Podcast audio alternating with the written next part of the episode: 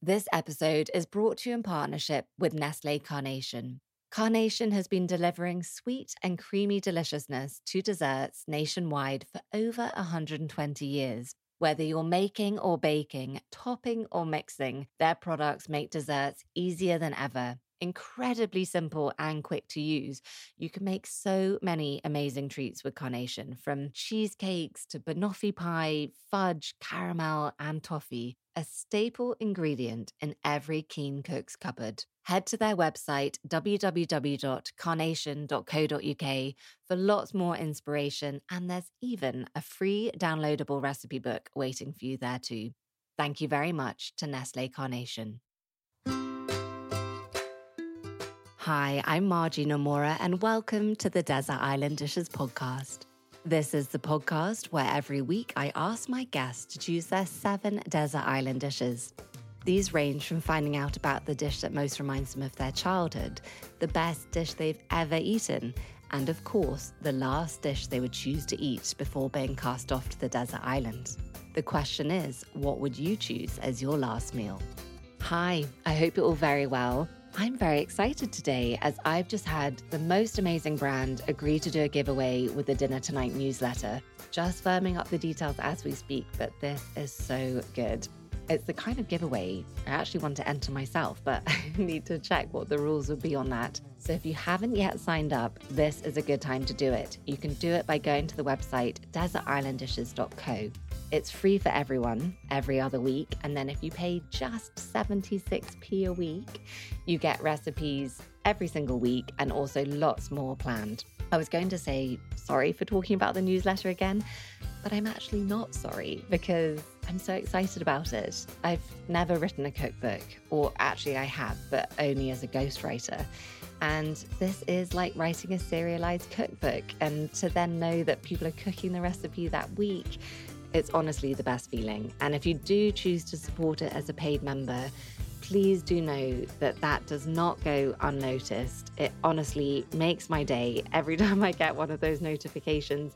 It makes such a difference to me. And I promise I'm working really, really hard to make sure you get lots of amazing recipes and really good value for money on with today. We have a lovely episode for you with the brilliant Zena, who I would like to think is my friend in real life, but we'll have to ask her if she agrees.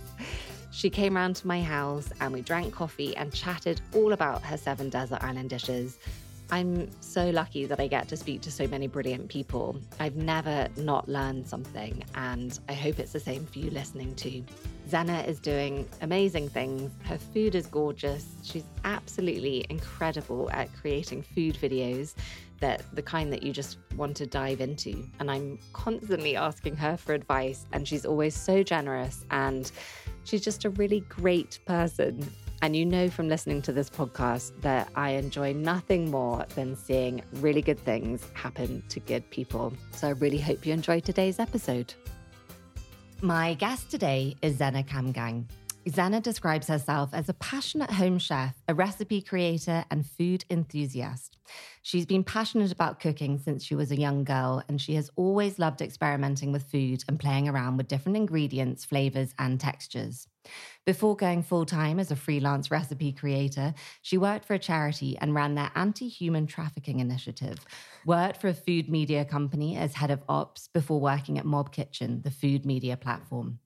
Zena burst onto the food creator scene when she appeared on Jamie Oliver's Cookbook Challenge, and since then, her career has gone from strength to strength. She has since appeared on Lorraine, has garnered a huge online following, and this seems to be just the start. Welcome, Zena. Thank you. Thank you. Wow, what an introduction. it's so lovely to have you on Desert Island Dishes. And if you listen to the podcast, you will know that at the end, we are going to cast you off to a desert island. How does that mm-hmm. make you feel? I'm ready. Let's yeah. Are you good in your own company? Are you a resourceful kind of person? I am great in my own company. Are you? Possibly too good. Is I, there such a thing? I mean, I thrive being alone. Okay. That, no, that's a bit strong. I um I like my own company. I used to be a massive extrovert, and I feel like I now have retained like the social skills of an extrovert, but I very much enjoy my own company. So, okay, that's interesting. Yeah. So you used to be an extrovert. Like, when did that change? I went through a huge sort of life change about five, six years ago where my faith became super important to me. Uh, so I'm a Christian. And that kind of changed a little bit how I live my life. I stopped going out as much, stopped Mm. drinking, yada, yada, yada. Not that everyone needs to, but I think because I spent so much of my time doing so much, when I sort of just sat back and relaxed, I was like, oh, I actually kind of like peace. Yeah. I like quiet. I like being in my own company. And I, I love seeing people, but my comfort zone is very much my, my little bubble. Yeah, that's so interesting to think that that can change over time, which Mm. obviously now you've said that makes complete sense that that can happen. You cook for a living and are obviously very passionate about food and what you do. But I wondered, what does food mean to you? I think, I mean, it sounds really cheesy when you say it, but genuinely for me, food is love. Like Mm. it's how I show love, it's how I express love. I also love food. Like everything about it just is love and is joy. Like Mm. from the actual act of cooking, like the process of chopping and frying and roasting, whatever it is. It's just so, I don't know, it just brings me so much joy and it makes me feel at peace. But then equally, when it becomes like a shared moment. So if I'm cooking for you, it's because I love you. People always ask me, like, do, do you ever want a restaurant in the future? And I've never really thought about that because for me, food is always about connecting with the people that I do know. Mm. And there is this element of like cooking for strangers. Not that it's not great, but it's not quite as special. Yeah. Um, so yeah, long story short, food is love. Yeah. And talking about the different love languages, is Mm. that also how you feel love? Like if someone cooked for you, is that a big thing for you? So they always say that you have like love language, like how you express and how you receive. Yeah. Food is how I show love, but I feel nothing. in Oh, right. cook for me. I'm like, cool, thank you, but like it doesn't do that much.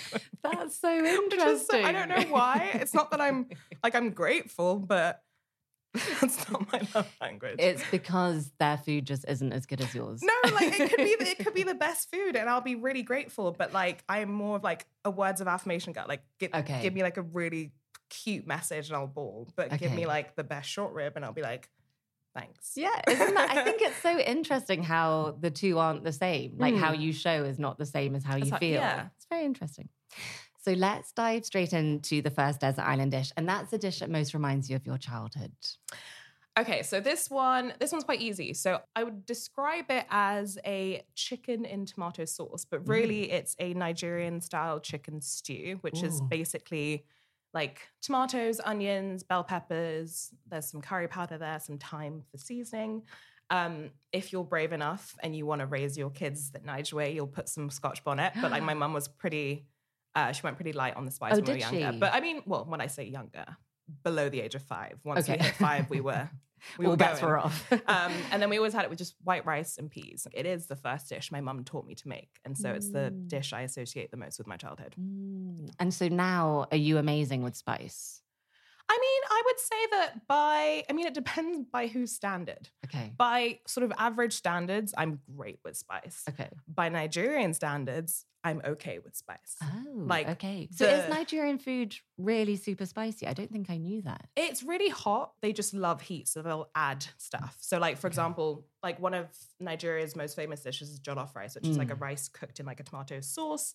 And like you'll get recipes that tell you to put one Scotch bonnet, but I know people who put like six. I'm convinced my mum doesn't have taste buds anymore because Okay. her level of spice is just so hot. Who needs taste buds? They're overrated. so do you think you do quite well in those sort of online challenges where is it the, the Dorito challenge? Do you think you do pretty well? So I I thought I'd do well in those kinds of challenges, but then for my think it was my 24th Yeah. birthday, my sister got me the hot ones hot sauces, like the like Yeah. the YouTube show. And I filmed it, never released it. But um and I was like, yeah, great, fine. It got to 8, 9, 10 and like I was a different woman. Like I was there was stuff coming up out of all parts of me. I was profusely sweating. I was crying. As I was crying, my tears were on fire, so my face was on fire. Everything, and I was like, okay, fine, maybe I'm not the like spice Oh fiend. my I think Your tears being on fire is is, painful. quite painful. Oh my God, Painful. Stella, What's the answer? Milk. So- oh god, the answer. I tried milk, but Yeah. milk. It's too liquid, it passes. So I had to get a Oh. tub of ice cream and just put my mouth in it. Oh and I oh just, I just stayed in the ice cream for about 22 minutes. Right, Zena. Well, we need to see this footage. There's no way you're It's ne- leaving it's here. never, never. It's on a hard drive. that Zena, never. that's viral content there. At my expense. the best kind. So you started cooking at a really young age, around the age of seven, experimenting in the kitchen and cooking for your family. You do have sisters. Do they also feel the same way about food? Because I'm so interested in the idea of like mm-hmm. nature versus nurture. I think so. I've got two younger sisters, and while we all share a love of food, like eating food, I think I'm the only one that got the cooking gene. Okay. Um, my youngest sister, so she's actually just moved out to America. Um, shout out to her; she's super smart. She's doing an MBA at Stanford. Oh, wow. Um, and she's like, I haven't cooked in like years because of you, and now it's really stressful. I'm not enjoying it. This is so long.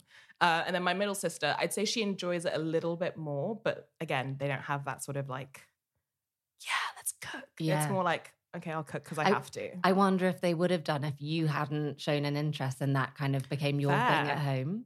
Or maybe. So my sister and I were all really different. So I'm the eldest, maybe the bossiest.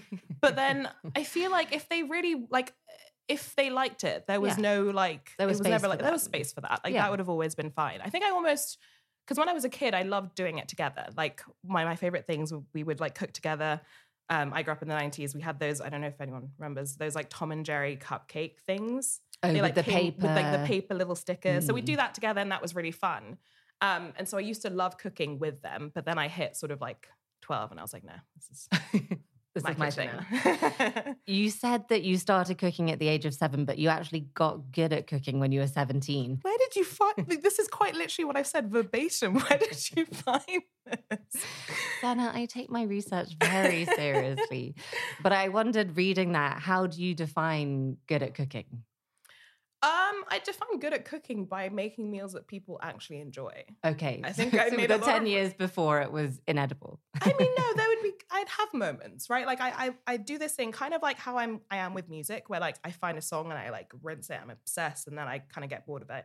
I had the same thing when I was younger, so I'd master like one or two dishes, and I'd run that for like four months. So like. Yeah. My friend's mum taught me to make a vanilla souffle. We had a vanilla souffle for a year. My uncle taught me how to make mussels. We had mussels for it. So like the, the one things, the one thing I knew how to do, I did well. But Yeah. it was the experimenting where it got a little bit more dicey. yeah. And I think also because I wasn't cooking consistently. And I think you have to do something consistently anyway to get good. Uh, and it wasn't until I was sort of 16 that I started cooking consistently because I started cooking um, in school and for my friends and every day. And that's where Yeah. I think the skills started to flourish. Definitely. And despite this obvious love of food and cooking, you didn't immediately go into the world of cooking. I think you've said that it was a passion, but it was never a goal to turn it into a job. And I wanted to ask about that. Were you worried doing it as a job would make you less passionate about it? Or was it just not something that you ever considered doing professionally? I think it was just never a professional consideration. I think growing up, I had, I wanted to be lots of different things, but by the time I got to sort of my late teens, I I thought I wanted to be in finance. Okay. I was like, cool, I'll be in You- finance. You, thought you wanted to be in finance, or you thought that's what was expected of you? no, so my parents were super chill. There was never any expectation. They were probably Oh. too kind to me. Um, it was more in terms of what I wanted for myself or what, what I thought I wanted for myself. I think because social media didn't exist, the only I guess Korean food that I saw was either you were going to be sort of a restaurant chef, which I always knew I never wanted to be, or you became like a Nigella or a Jamie Oliver and you had this great TV career. And I was like, I couldn't even dream that big. Um, though saying that, I, that's a lie because when I was very, very young and I was eight, I did say I wanted to be not the next Jamie Oliver, but better than the next Jamie Oliver, Oh. whatever that meant. But um, my mum loves to tell that story. um, so yeah, I just I never thought it could be, and therefore it never was a consideration. But because it was something that I loved to do and spent so much time doing it, there was always going to be a little something on the side that was going to be dedicated to that. I just didn't know that social media would come in and fill that I know. void. It's changed the landscape so much. Mm. Let's pause there and talk about the second desert island dish. What's the first dish you learnt to cook? The first dish I learned, so I, I feel like I learned two dishes at the same time. So on the one hand, I learned my mum's chicken stew that I talked about earlier. But then on the other hand, I also learned how to make a lasagna. That was like the first thing we made together. But, And I say lasagna, it wasn't like a homemade lasagna. It was a, Okay. like What a jarred bechamel. Okay. I, I browned my own mince, like we did that, and but it was like a jarred tomato sauce, no parmesan to be seen. I think it was like cheddar or whatever it was. Um, and at the time, I thought I was like, yeah, I'm great. well, yeah, because I mean, a lasagna is a labor of love. Yeah, and it's like big and impressive, and it felt great. It wasn't always great. Um, sometimes the lasagna sheets were super crunchy, and sometimes it was really liquid. But it was always a fun sort of afternoon activity. Mm. And so, thinking about the two dishes that you've chosen, one being very traditional British food, and one being very traditional Nigerian food, was that the food that you grew up with? It was just a mix of the two. I think it was. It was definitely a mix. Um, more so I wouldn't say we ate a lot of traditional Nigerian food, other than sort of like the, the chicken stew and the jollof rice. I didn't really eat more than that. Okay. Um, but on the other side, I did also didn't grow up eating particularly like British foods, like Yeah. shepherd's pie or whatever. Like it was. I never, know you don't like shepherd's I pie, don't, I don't believe in shepherd's pie. Or, it's because I don't like mashed potatoes. I uh, think they're Oh. just like What? they're like the most least enjoyable form of potato.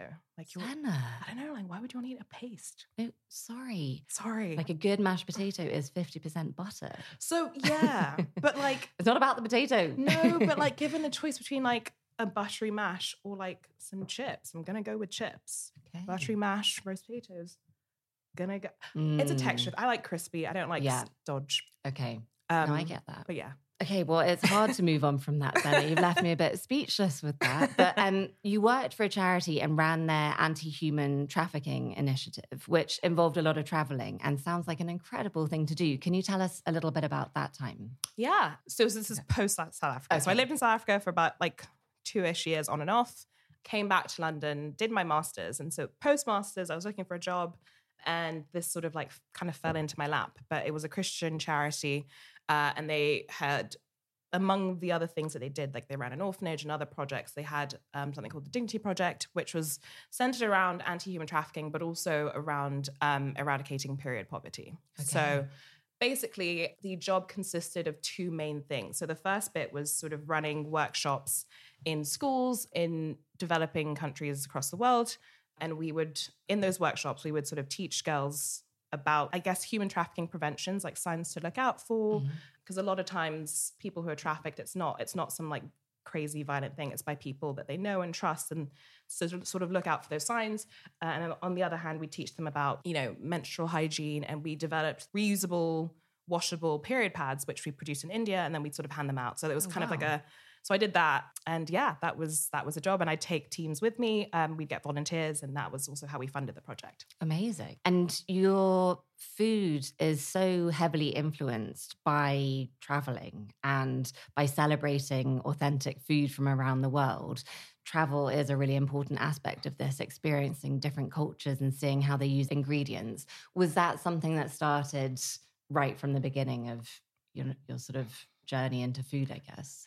I think so. I think by like the very nature of who I am, I am, you know, half Nigerian, half Cameroonian, grew up here in London. And there's just always this idea of celebrating flavors and foods from all over the world, but doing it in a way that like you can still honor those cultures. Mm. I think from a very sort of earlier on, not young, but um like in my 20s or as social media was sort of booming, I found myself getting frustrated sometimes when I used I'd be scrolling and I'd see something called sort of Asian salmon and it would be Mm. like ketchup and soy sauce and the presence of soy sauce made it Asian. And the more I sort of got frustrated I was I started to ask myself why. And yeah just I think that's kind of where it stemmed from because I don't I don't think I cook specifically authentic dishes. However I think it's important to know where food came from where Mm. ingredients came from and you can use them in any which type of way you want but just acknowledge where they came from and just celebrate that Mm. credit where credit is due Yeah, because there's so much conversation now about cultural or about culture in general. Mm. and then parti- particularly in the world of food cultural appro- appropriation when it comes to different dishes but something that i've definitely noticed i don't know if you've noticed too but on a particular post that might be proving to be slightly controversial someone will say this isn't actually what you're saying it is it's a local dish from where i grew up and then someone else will say actually no it's from where i grew up Mm-hmm. and just connecting those dots is so interesting the way that food travels and the way Mhm. people create their own dishes and i guess it's a constant evolving process isn't it Yeah. I mean, we we talk about the fact that we are in like a globalized era, but Mm.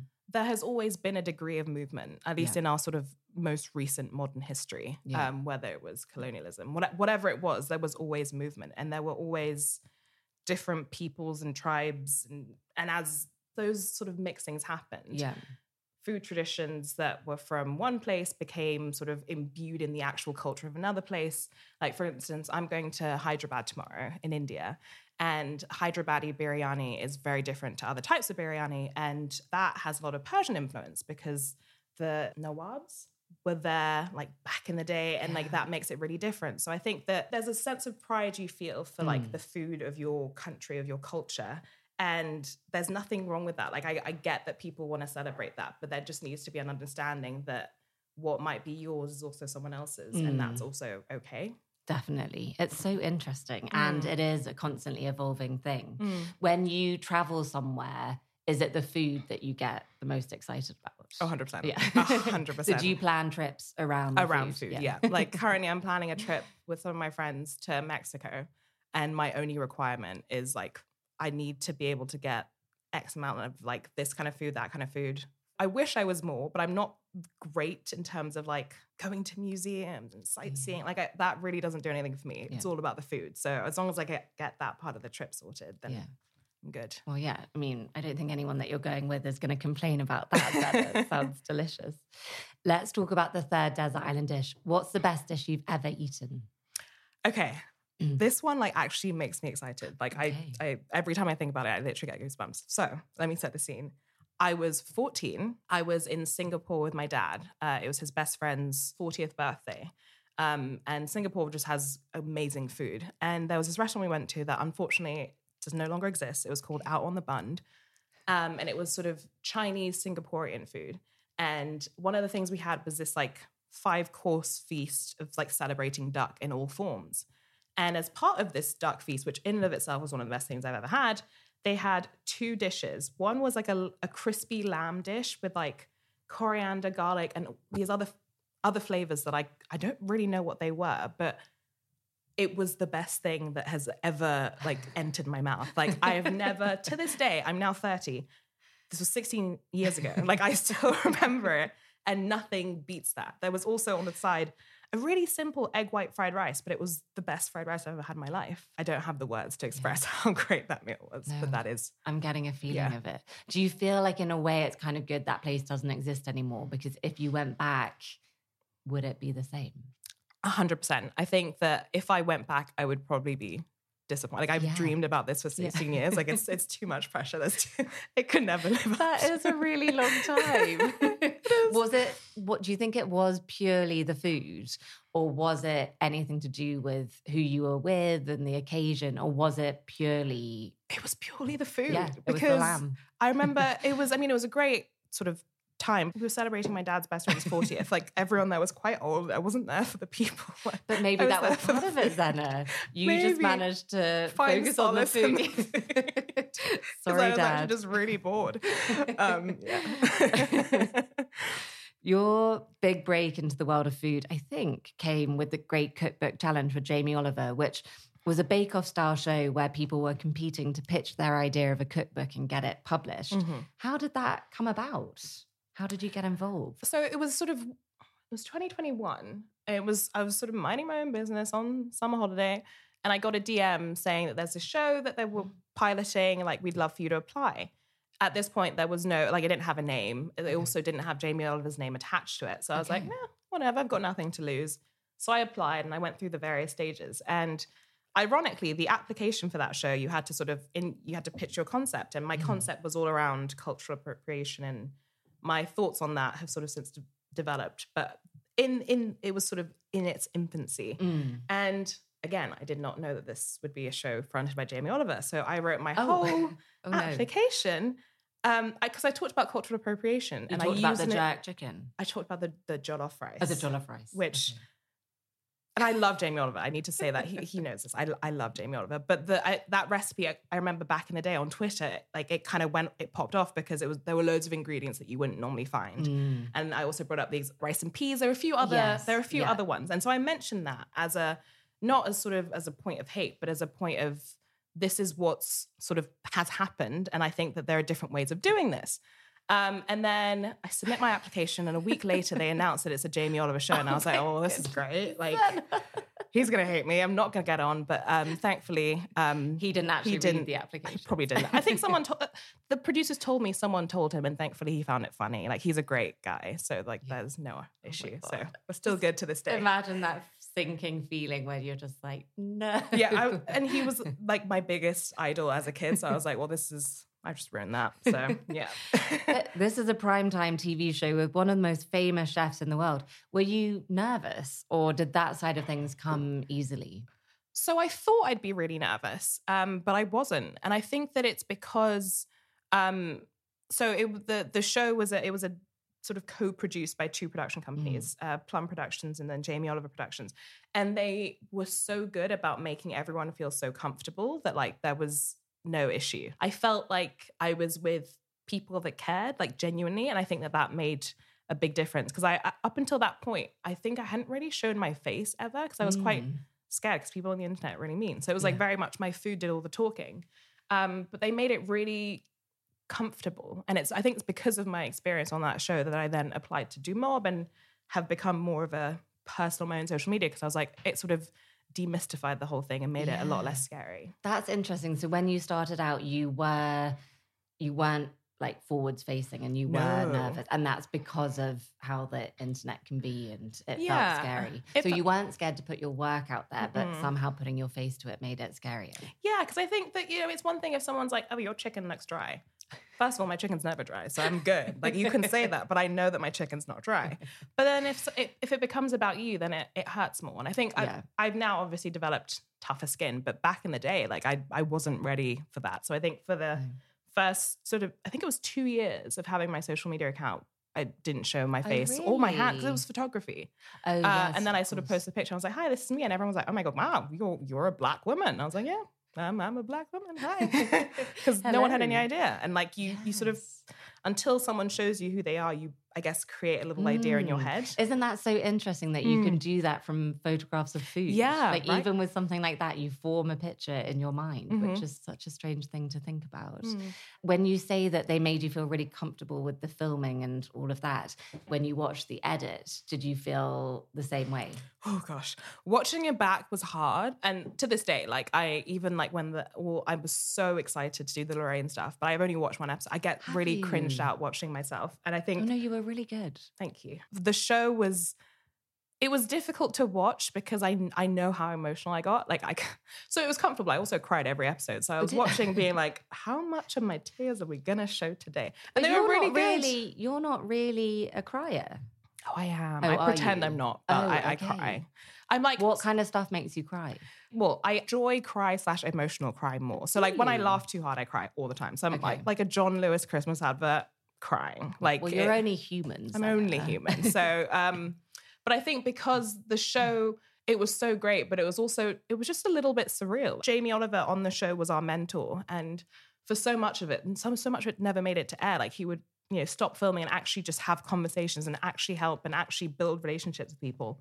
And so I think I was just so like, how is this my life? That like, I just kept crying. I was like, how, Mm. like, it was, it wasn't that it was sad. It was just like, how am I here? So, like, almost in a way, quite overwhelming. Yeah. And so now, would you consider Jamie Oliver a friend? Yeah. Yeah. 100%. How cool is that? Yeah. Pretty cool. Great guy. Zena, we're on to the most important question of the day. Okay. What is your favorite sandwich?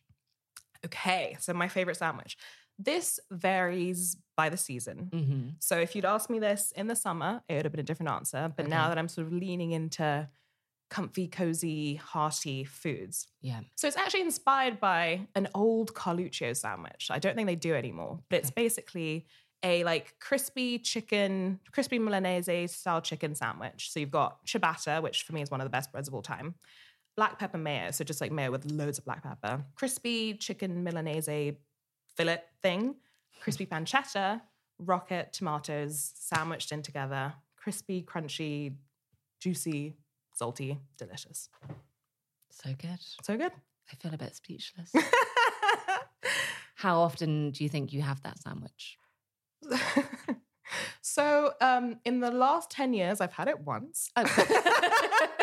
but And it's my is- favorite. It's my so I don't know if you get this sometimes. You know when you have like a favorite something, but you like just, it too much. No, but it's just so much work.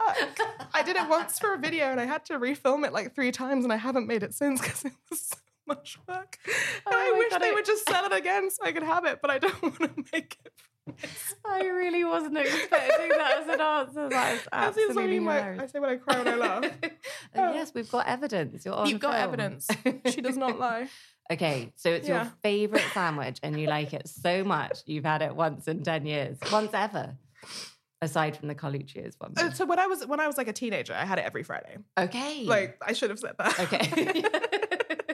I need a minute. Um, yeah. So like, well, you your question was, what's your favorite sandwich, No, right? Zena, I, there's no judgment. I'm just drilling down into the um, into the full answer. If you want to know my most eaten sandwich, Mm, what's the answer to it's a grilled cheese Mm, because it's simple. okay. I just I love a sandwich, but the idea of spending a lot of time Mm. making a sandwich kind of for me defeats the point. One of the things I love about going to America is that they take sandwich culture so seriously like you can get a great sandwich Yeah. in the way that like I don't think you can get here except for certain specific spots. Like the average sandwich in the UK isn't to me as exciting as like a US deli style sandwich. yeah. What's your secret to the best grilled cheese? Um, so I think my secrets aren't particularly unique. So mayo on the outside so it gets crispy Mayo over butter. over butter, but I put butter inside because butter is flavor. Yeah. I just don't want my butter to burn. So okay. mayo on the outside, butter on the inside, cheese. Also, and I um I I got this from Chris Morocco from Bon Appetit. Mm. If you add really really thinly sliced or even like um mandolin uh shallot slices, Mm. you get like a, just a little bit of like oniony goodness. So good. Mm. Raw. Yeah. But it's like Mm. thin enough so because you're putting it at the top. Like the heat coming through is like enough to almost steam it a little bit so you don't get like a raw bite, but it has to be super Mm. thin. Mm, okay, so that's a that's a great tip. There we go. And you said you had a summer sandwich. What is your summer sandwich that you've had once in the last twenty? So my years? summer sandwich, I actually have at least. I think I just don't really eat sandwiches very much. I have it twice a summer, which as a non-sandwich, I mean, the summer is quite short here, so that it could is. be It is, quite often. uh, but it's a marinated aubergine sandwich. Ooh, So I roast aubergine rounds like quite thick, really like sort of hard and fast, so they get really charred and like gooey on, on the outside and gooey in the middle. Mm. and then um, I dry roast it, so no oil, no salt, no nothing. Um, and then you make a marinade with olive oil, preserved lemons, uh, basil, parsley, garlic, sort of all the fun stuff with a bit of that brine. Toss the aubergines in there, let them sit for like an hour, and then you load that into a ciabatta with some tomatoes, like good summer tomatoes, mozzarella, rocket. Again in a ciabatta because I think ciabatta is one of the best breads in the Yeah. world. So good. So, with cooking in general, do you ever feel like that? That it can take a very long time and then it's gone in a matter of seconds? or is it very sandwich specific that you feel like that? I think it's sandwich specific. Some people hate sort of long recipes. I don't mind a long recipe. I love the act of cooking is what I love. Mm. But for whatever reason, apply it to a sandwich and I'm like, oh, that was a lot of work for something. I think maybe I ate my sandwiches too quickly. Maybe that's what it is, Anna. Yeah. I need to slow down. Slow down. Maybe if I used cutlery and like made it an experience, I would have my favorite sandwich I do once a year at I least. do appreciate a sandwich that requires cutlery because you just know it's not messing around. Mm. you know? She's a serious gal. I read something you said where you were talking about the more you experimented in the kitchen, the better you got. And as you improved, so did your knack for pairing flavors. And I wanted to talk about that because of the way cooking is viewed from the rise of social media and cooking shows and all of those things. There is this kind of expectation that you're either a good cook or you're not. Mhm. And that some people think that they're a bad cook, but the reality is it's just a skill that needs honing and you need to practice. yes, I think that everyone has the ability to be a good cook, Do you think that's true? but not everyone has the ability to be, to be a great cook. Mm, Okay, this is maybe controversial, but I'm gonna I'm gonna liken it to driving. okay. I think that there are certain people who are just naturally born great drivers, and think- and there are others who just really aren't, and that's Mhm. okay. Um, and you can you know you can all be good drivers, and that you can all eventually pass your test, but some of you won't be driving as well, as the others. And I Mm. think cooking's kind of like that, where like you, like any skill, the more you do it, the better you get. But I don't know. I think there's something, there has to be an innate love of food Yes. kind of there. And Yeah. that if that doesn't exist, then like you're never going to be great because unless you love it, you're not going to try and be great. You're not going to try and learn more. You're not going to push yourself. Mm. I think I definitely would agree with that. I don't think there's such a thing as a bad cook, but there is if you don't love cooking and if you don't love eating, because you can never be a great cook if you don't, you don't enjoy eating. Facts. I, I, I asked someone else that recently whether they've ever met like a very high end, like Michelin starred chef who just wasn't really passionate about food. And the answer was yes, Mm. because you can be technical and you can get to that level, but it will always be missing something Yeah. because you don't actually care. Yeah. But can we liken that to driving, Zena? I think that's quite weird, Is that is that weird? weird analogy. Is that do you, okay? Do, you- do you, you not? only ever be great at driving if you love driving? I think so. Do you think so? Well, I would say I am an excellent driver. but do you hate it? I mean, I get very passionate when I'm driving. Okay, fine. I'm with you. I think great drivers do. So I'm going to put us in that category. Okay, yes, I think that's true. How many times did it take you to pass your driving test? First time. Oh, I would say that actually the worst drivers are the ones who pass first time. Because if you think about it, you kind of had the least number of lessons. Whereas it took me five goes to pass. that is a lot of lessons. That is also a lot of tests. right. And um, I think that really stood me in good stead. so one of my really close friends also took five times to pass her test. And to this day, people don't get in the car because they're like, if it took you that long, Well, I think by the fifth time they were like, okay, we I feel bad. We- We feel bad for her. Like, let's just like give her the license. yeah, I think actually the my final test when I passed was definitely the worst one I'd done. But I, I think the instructor was just like, There you "Oh my go. goodness, this girl, like we can't. This is embar- it's embarrassing now."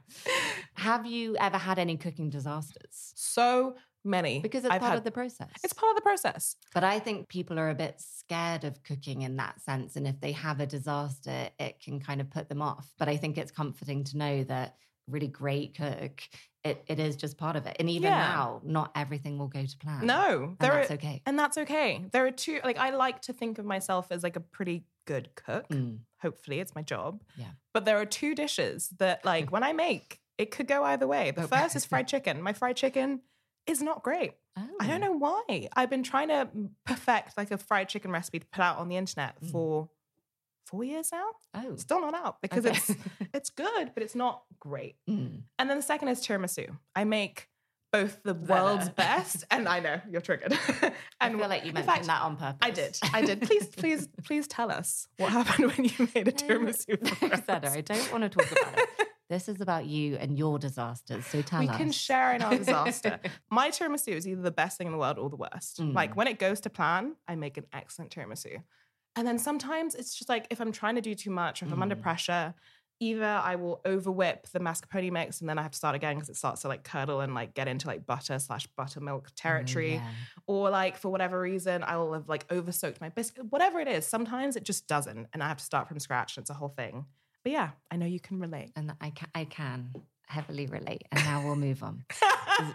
Zena, the fifth desert island dish. What's the dish you eat the most often? Uh, the dish I eat the most often is probably a dal. Like in the colder Mm. months, I make dal at least once a week, some kind of dal, whether it's like a sort of taka, which I say wrong, I know, but I don't know how to pronounce that sort of Yeah. phonetically, uh, or like a sort of coconutty one. Like I have dal a lot. And then closely followed by salmon. I feel like I'm always Mm. Just like a piece of roast salmon. It's just like an easy thing to do. Because as much as I spend so much time cooking for content, when I'm just sort of cooking for dinner or something simple, I just like put a piece of salmon in the air fryer and like Mm. call it a day. Because I was going to ask that. So I think you film three days out of the week. And on those days, you're obviously producing a lot of food. Do you then get to the end of that day and then cook yourself supper? Or are you eating what you've cooked? Because sometimes if I've been, whether it's for a catering job or whether it's for online content, sometimes I can't look at the food. So yeah, I've been what what is that? I don't know. So it's I- repulsive. I'm the same. I'm like, I can have it the next day as my leftovers. Mm. Like once I've like a degree of separation between me and the food, Mm. fine. Also, I think because I eat as I go, I'm Yeah. actually not that hungry by the end of it. So I'll have something really small. I always have some kind of frozen dumpling, either homemade or from like, um, I think it's Ajinomoto. I can't. It's a Japanese brand. They're great. Um, and chicken tenders because I'm a 30 year old woman that still eats chicken tenders, As so- in like breadcrumbed ones. like breadcrumb, yeah, Mm. like frozen ones. Yeah. So I'll have like that and peas and call it a day. Yeah.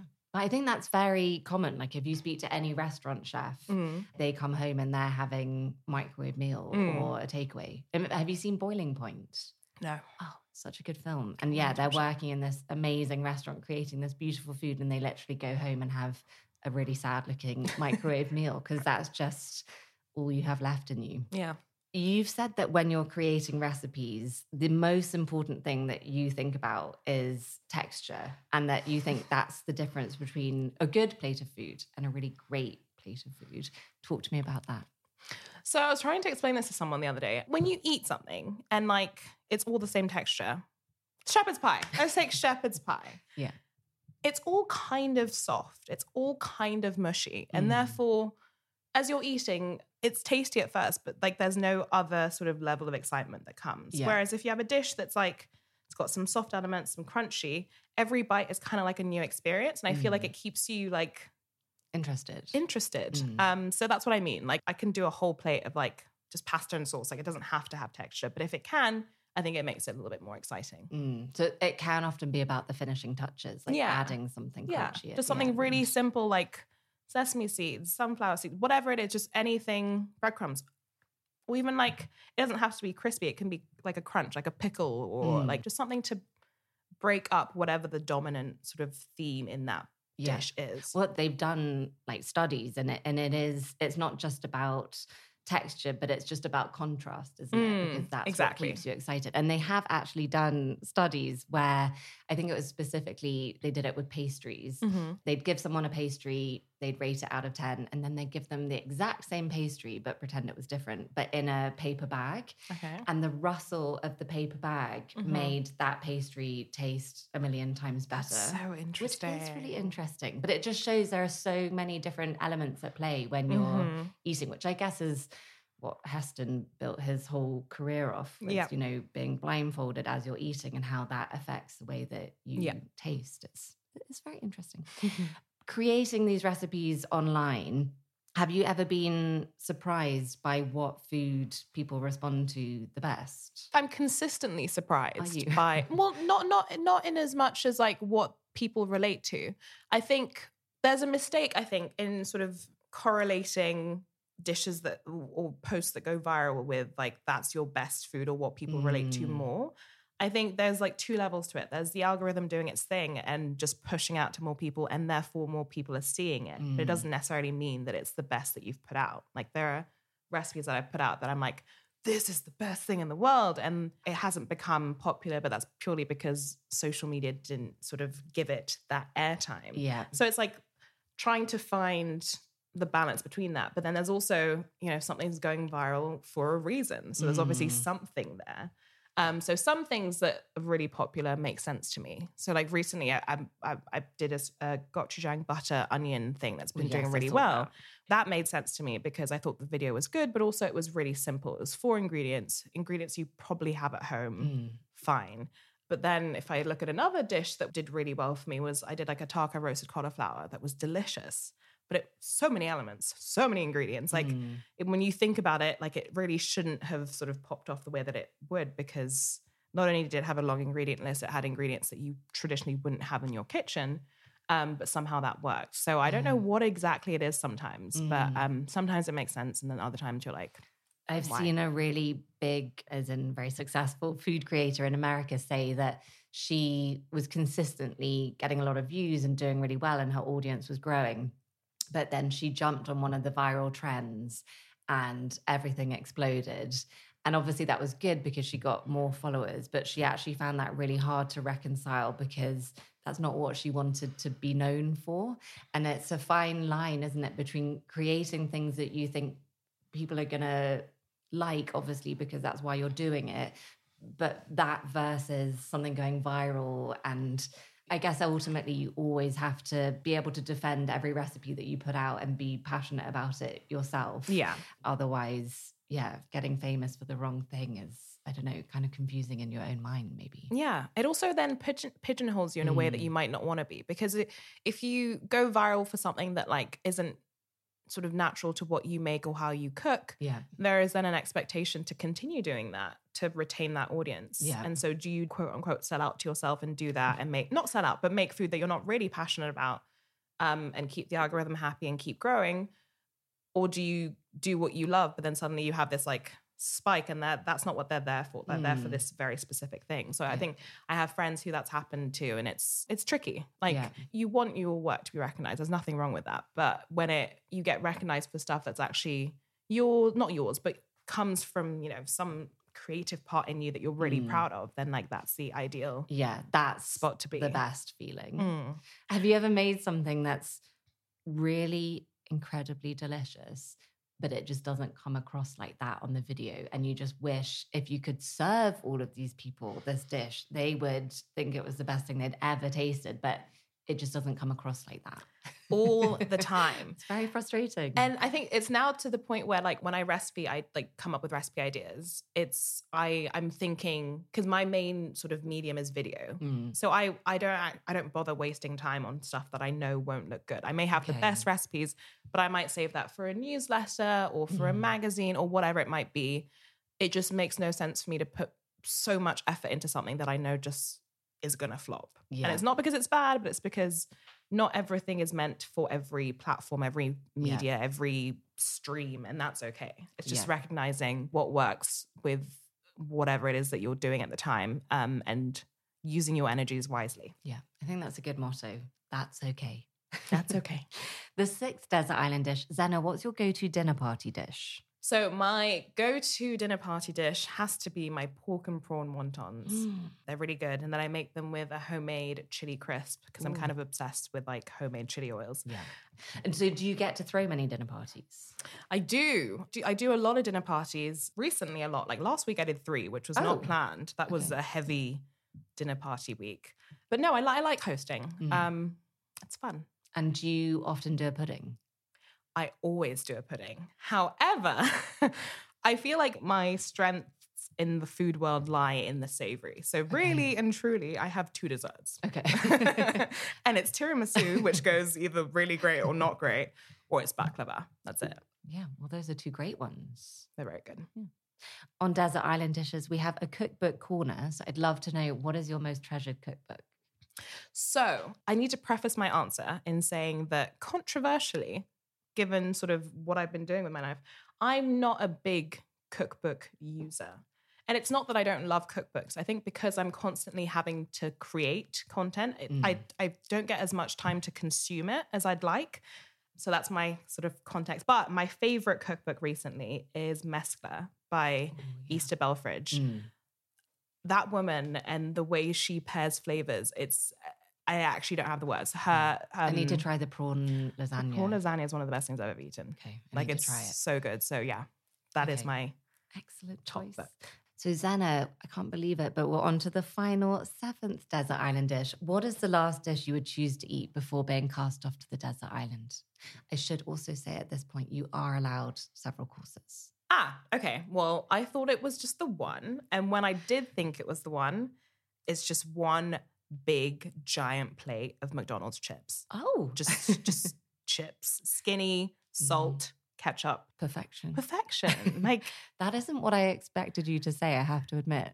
to be fair, I, it's it's rogue, but I'm also the type of person like I just I think chips are single handedly one of the best foods in the world. Like a good Mm. skinny fry that's perfectly salty and crispy is just like a beautiful thing. yeah. And McDonald's, are they the best you've come across? Yeah. Yeah.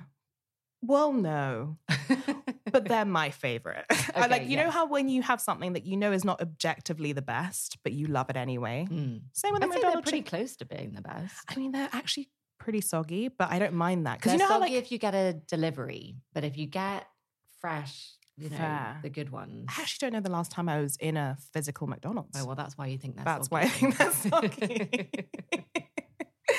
And you know what? Now that I know that I can have anything that I want, Mm, that's still I'm- your answer. that plus the lamb from when I was yeah. 14 years old and the side of egg fried rice. That's it.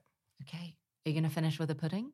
Eh, I'm not a sweets girl. So I, I serve pudding at my dinner parties because I feel like I have to. But if I didn't have to, I wouldn't. I'd just Ah, end on like coffee or cheese. Okay. I'm a savory girl. Okay. So just extras of all the main course. Yeah, like three plates of chips. Zena, with that, we're going to cast you off to the island. Thank you so much, Zena. Thank you. So there we have it, another delicious day of Desert Island Dishes. Don't forget that you can rate, review, and subscribe to the podcast on iTunes. It really does make a difference because that boosts the show in the charts and then it tells other people that it's a good show and means that more people listen, and that means that I can keep bringing it to you each week. If you don't already, then come and follow me on Instagram at Desert Island Dishes. And you can also sign up for the newsletter and find a whole host of different recipes at desertislanddishes.co. A huge thank you to my producer, Georgie, who helps me so much with keeping this all running smoothly and has to listen to hours of my voice in her ears. Thank you so much, Georgie. You're the best. Thank you for listening, and I'll see you next week. Bye.